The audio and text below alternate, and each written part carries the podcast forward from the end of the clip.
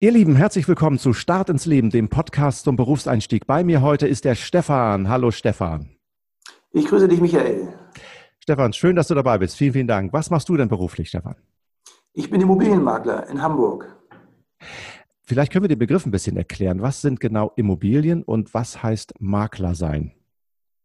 Fange ich mal mit deiner ersten Frage an. Also Immobilien sind Sachen, die sich nicht bewegen lassen, also quasi im Mobil sind. Es gibt auch Mobilien, wie zum Beispiel ein Fahrzeug, um das einfachste zu nehmen, gibt aber auch Kopierer oder Gerätschaften, die man von A nach B transportieren kann. Das sind halt quasi Mobilien. Das Gegenteil ist die Immobilie, weil sie einfach nicht beweglich ist. Und der Makler ist damit beschäftigt, äh, Menschen, die sich dafür interessieren, sowas anzumieten oder zu kaufen, äh, entsprechend eine solche Immobilie zu verkaufen oder zu vermieten.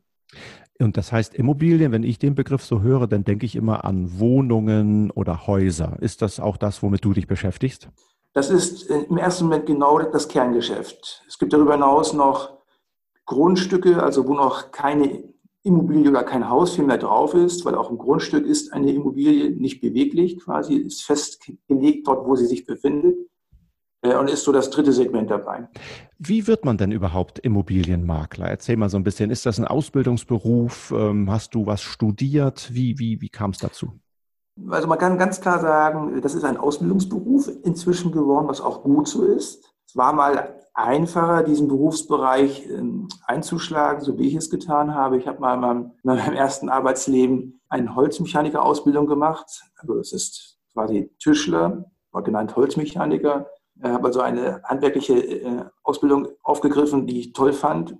Aber im Laufe des Lebens festgestellt, dass ich viel lieber mit Menschen arbeite. Das, das ist das Kernthema auch eines Immobilienmaklers. Es geht zwar auch um Immobilien, aber ohne entsprechende Kunden, Mieter, Verkäufer, Käufer, Eigentümer geht das ganze Immobiliengeschäft ja nicht. Also so gesehen ist es ganz, ganz wichtig, dass man mit Menschen gerne zusammenarbeitet, zu tun hat. Und das habe ich bei mir im Laufe meines Lebens festgestellt. Und das war auch der Schwerpunkt, warum ich sagte, ich möchte unbedingt ähm, was anderes machen.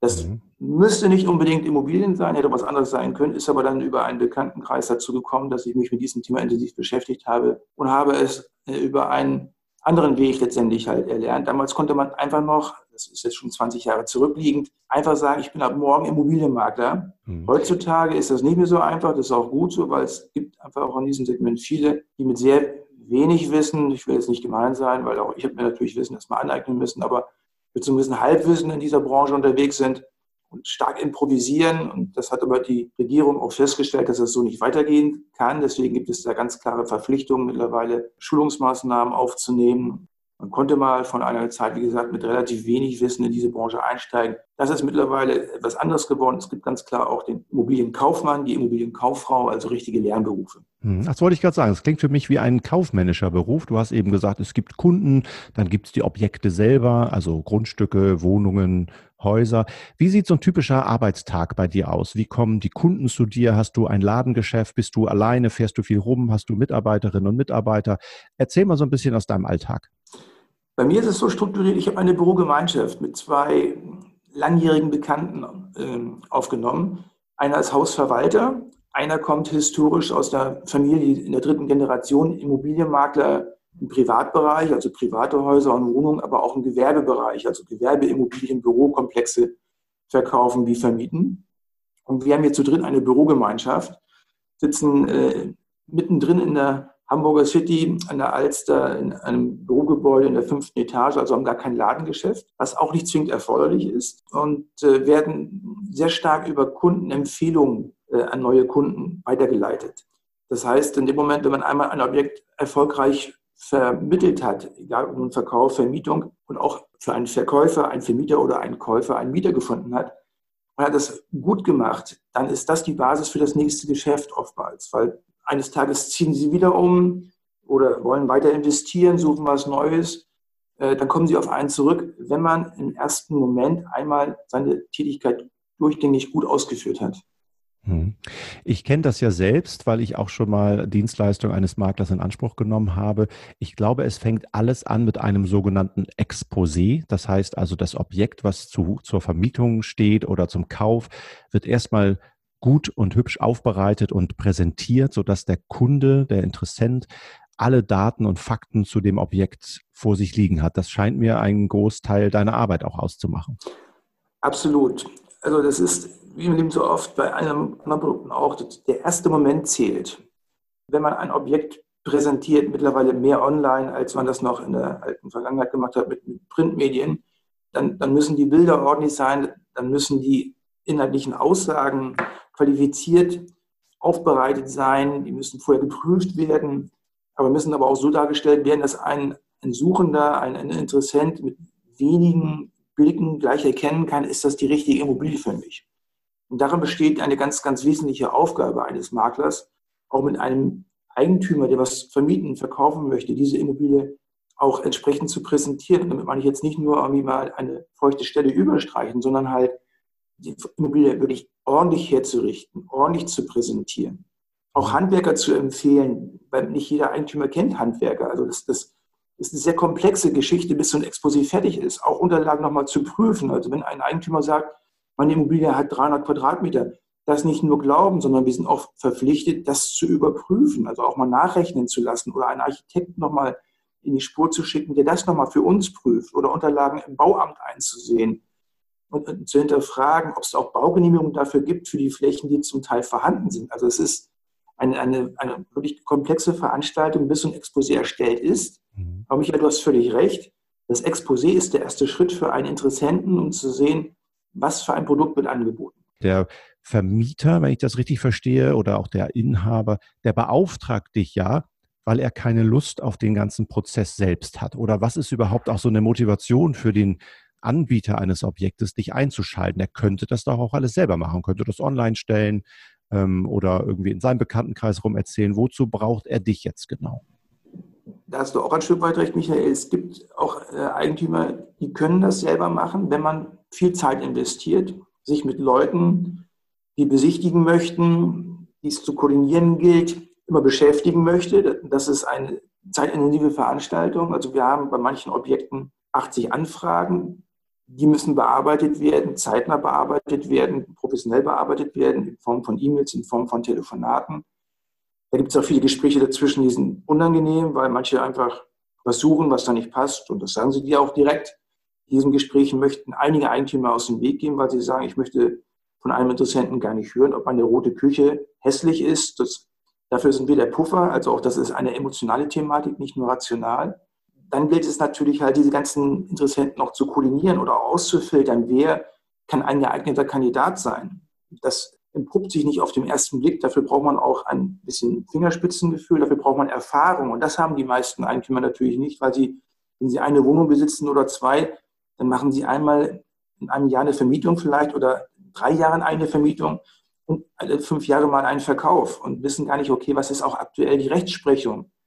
Ne, worauf muss Rücksicht genommen werden? Äh, das ist ja alles auch in Bewegung, juristisch gesehen. Mhm. Da fließen also viele Faktoren zusammen, wo manche Eigentümer dann sagen, die ja speziell auch meistens berufstätig sind, ich habe einen normalen Job und dann nebenbei noch eine Vermietung zu machen oder auch einen Verkauf zu machen, das übersteigt meinen, meinen zeitlichen Horizont auch. Und das Engagement ist manchmal auch sehr intensiv. Und dafür sind wir da, dann kommen wir äh, ins Spiel. Mhm. Das wollte ich gerade sagen, das, was du gerade meintest, diese Rechtsprechung, also ähm, das mündet ja am Ende auch in einen Vertrag, in einen Kauf- oder einen Mietvertrag, den man dann abschließt als Interessent mit dem jeweiligen Anbieter. Auch das ist dann deine Aufgabe, das vorzubereiten und die Raffinessen sozusagen im Blick zu behalten. Absolut. Das ist ein ganz wesentlicher Bestandteil sogar. Ich kenne viele Kaufleute, also wirklich, wo man denkt, die stehen fest im Berufsleben aber die haben noch niemals einen Kaufvertrag gesehen, geschweige einen Mietvertrag, weil das ist der erste Berührungspunkt manchmal zu solchen Themen. Und äh, dann braucht man ganz klar jemanden, der solche Verträge kennt, durch die Wiederholung, die wir halt regelmäßig haben. Äh, wir arbeiten mit verschiedenen Notaren zusammen. Wir arbeiten mit einem Grundeigentümerverband zusammen, zum Beispiel, die den aktuellsten Mietvertrag, also immer mit der aktuellsten Rechtsprechung agieren. Kaufverträge sind sehr schwer zu lesen. Da sind natürlich viele Standardformulierungen drin, die für uns normal sind. Das ist aber auch so ein Juristendeutsch, wo wir manchmal selbst überlegen müssen, wenn es jetzt eine komplexe Immobilie ist, mit vielen Einheiten, also Flächen drin und verschiedenen Nutzungsflächen.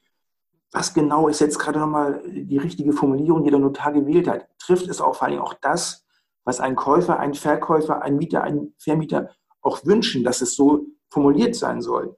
Das ist eine sehr manchmal langatmige Geschichte. Das ist aber wichtig, transparent zu agieren und offen zu formulieren und auch offen zu agieren. Darüber erreicht man auch natürlich dann Vertrauen zu Kunden, dass man wiederum zu Weiterempfehlungen kommt. Aber das ist in der Tat äh, ein wesentlicher Schwerpunkt, der oftmals von außen unterschätzt wird. Du hast gesagt, du arbeitest jetzt in einer Bürogemeinschaft, aber eigentlich bist du ja selbstständig. Das heißt, du trittst als du selbst auf. Wie ist das grundsätzlich in der Branche? Ist man als Immobilienmakler immer selbstständig oder gibt es auch angestellte Immobilienmakler? Im ersten Moment ist es äh, die Selbstständigkeit, die man hat. Man kann natürlich auch als Immobilienmakler, dann bist du nur nicht mehr selbstständig, sondern dann bist du angestellt in einem Immobilienbüro als angestellter Makler oder Maklerin tätig sein dann verkaufst du oder vermietest du aber eine Immobilie auf eine andere Rechnung. Das heißt, dann bekommst du ein, ein Gehalt und wie ein Autoverkäufer auch, der verkauft ja nicht im Namen von seinem Namen, sondern er verkauft an dem Autoprodukt X und bekommt dann von seinem Arbeitgeber eine Provision und ein Festgehalt dafür. Und das ist bei manchen Maklern das Gleiche, dass sie ähm, natürlich für ein Maklerhaus angestellt tätig sind und bekommen dort ein Festgehalt und eine Provision. Bei mir ist es so, dass es ein Großteil der Makler, die sind selbstständig, arbeiten auf eigene Rechnungen, bekommen eine Provision. Mhm. Das bringt mich zu der Frage, äh, ja, du hast es eben schon so ein bisschen angerissen, woran verdienst du als Makler eigentlich, äh, wenn so ein Verkäufer sagt, hm, ich traue mir das nicht zu oder ich bin auch emotional irgendwie nicht so entspannt, wenn da jetzt 80 Leute durch meine Bude laufen und ich immer wieder dieselben Fragen beantworten muss. Das macht mir einfach keine Freude. Ich hole mir einen Makler. Womit verdient der Makler jetzt genau sein Geld? unterm Strich, indem er die Arbeiten, die ein Verkäufer, ein Vermieter nicht machen möchten, übernimmt. Und zwar von A bis Z, die wie eben erwähnt sehr komplex sein kann. Mhm. Und machst du das zu einem Festpreis oder zu einem Stundenlohn oder wie wird das dann am Ende abgerechnet?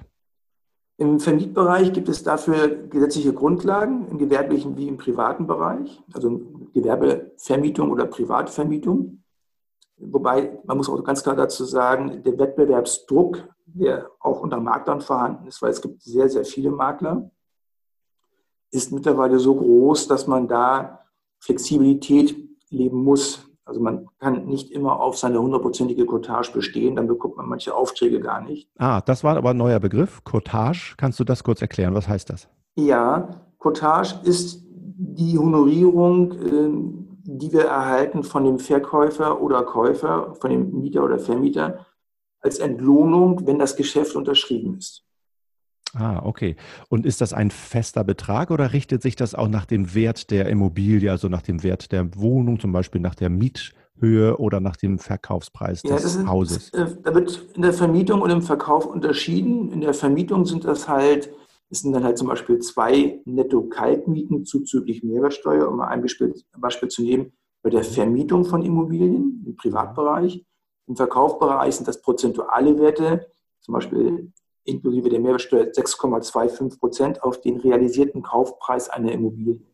Mhm. Diese Beträge sind aber nicht festgeschrieben. Das sind auf deutschlandweit bezogen äh, so gehandelte Werte, die juristisch nicht hinterlegt sind. Also ich könnte auch ganz klar sagen, wenn eine große Immobilie vorhanden ist, wo man nicht den realen oder den normalen prozentualen Wert erzielen kann, kann man auch mit einer Cottage in Höhe von 1% einen Vertrag abschließen und sich einigen. Ähm, das heißt, du hast ja selber auch ein Interesse daran, sagen wir mal ganz kaufmännisch gedacht, möglichst wenig Aufwand reinzustecken. Wenn du also jetzt, ich, ich übertreibe mal, eine echte Bruchbude angeboten bekommst von einem Vermieter und sag hier, ja, äh, sagt der Vermieter hier, ver, ver, vermietet das Ding mal für mich und, und, und du sagst, meine Güte, das ist ja wirklich ein Loch, wo soll ich denn da überhaupt anfangen? Kommt es auch vor, dass du solche Immobilienvermietaufträge dann ablehnst, weil du sagst, da müsste ich einfach irre viel Zeit reinstecken und Wohnungsknappheit hin oder her, das Ding kriege ich einfach nicht vermietet. Doch, doch, das, das ist sogar sehr wichtig. Das ist eine kaufmännische Entscheidung, die man fällen muss. Das kommt manchmal vor, dass entweder Immobilien auch in einer Region liegen, wo ich weiß, geografisch für mich zu weit weg. Da muss ich relativ häufig hinfahren, mit vielen Besichtigungsterminen rechnen, weil das ist immer so ein Trugschluss. Man denkt als Immobilienmakler, man fährt da einmal hin, schließt eine Tür auf und zack, kann man eine Rechnung schreiben. Das ist leider nicht so. Das kommt auch mal vor, aber in der Regel ist es anders. Man muss ja häufig hinfahren, muss mit vielen Menschen reden, bis es zum Vertrag kommt. Und in der Tat, Michael, wenn es Objekte sind, die einfach vor Preis-Leistung nicht stimmt, es ist auch meine Pflicht, erstmal den Eigentümer darauf hinzuweisen, dass das nicht stimmig ist, das Konzept, was er sich vorstellt. Äh, das ist nämlich auch ein Schwerpunkt wiederum auch eines Maklers, eine Immobilienwertung abzugeben. Also würde ich zu sagen, was kann eine Immobilie in der Vermietung als Betrag bringen, genau auch wie im Verkauf. Auch das ist ein Segment, in dem wir uns äh, natürlich profilieren müssen. Ähm, aber wir haben schon einige Objekte abgelehnt, weil es einfach eine äh, überzogene Forderung eines Vermieters oder auch Verkäufers war. Ich frage mich ja, wenn ich so das Internet aufschlage, es gibt wahnsinnig viele Immobilienportale, wo ja auch Privatpersonen oder auch sogar Maklerinnen und Makler verschiedene Objekte anbieten. Was würdest du sagen, ist der Beruf des Maklers ein zukunftsträchtiger Beruf? Das ist er definitiv, weil es einfach ein Produkt ist, was emotional ist. Und äh, solche großen Entscheidungen haben auch was damit zu tun, mit Emotionen, dass eine Person hier ein solches Objekt nahebringen muss, erklären muss, Fragen beantworten muss, vorher alles vernünftig aufbereiten muss. Es wird mehr und mehr der digitale Bereich Einzug halten, ist auch gut so, damit sich Menschen, bevor sie zum Beispiel zu einem Besichtigungstermin fahren, erstmal ausreichend informieren können über die Immobilie.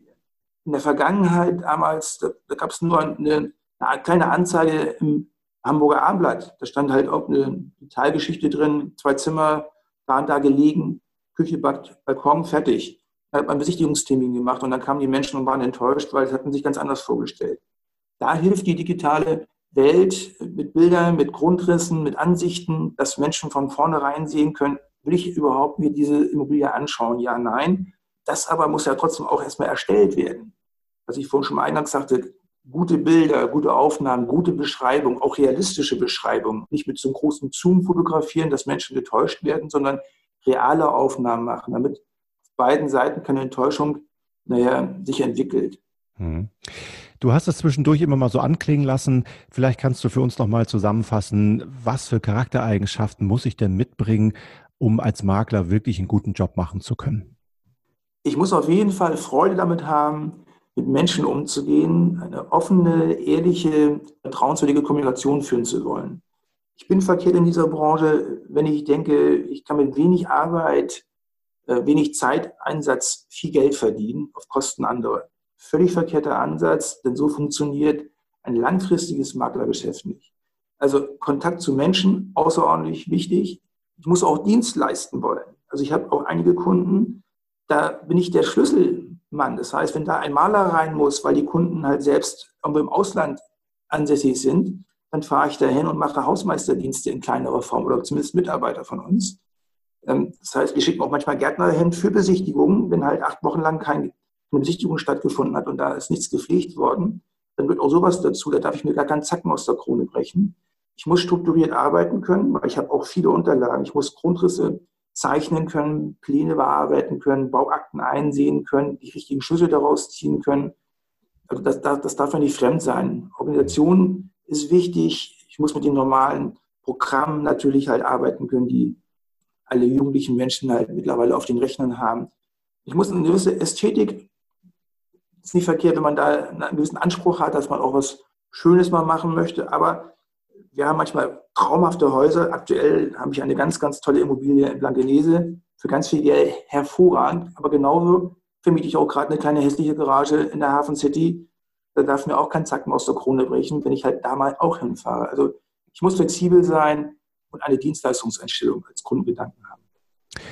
Stefan, ganz, ganz herzlichen Dank für diese Einblicke in deinen Beruf. Vielen Dank, dass du dabei warst. Sehr gerne. Ich hoffe, ich habe damit anderen Menschen ein wenig geholfen. Ihr Lieben, das war Start ins Leben, ein Podcast zum Berufseinstieg. Stay tuned, bleibt gesund, bis zum nächsten Mal.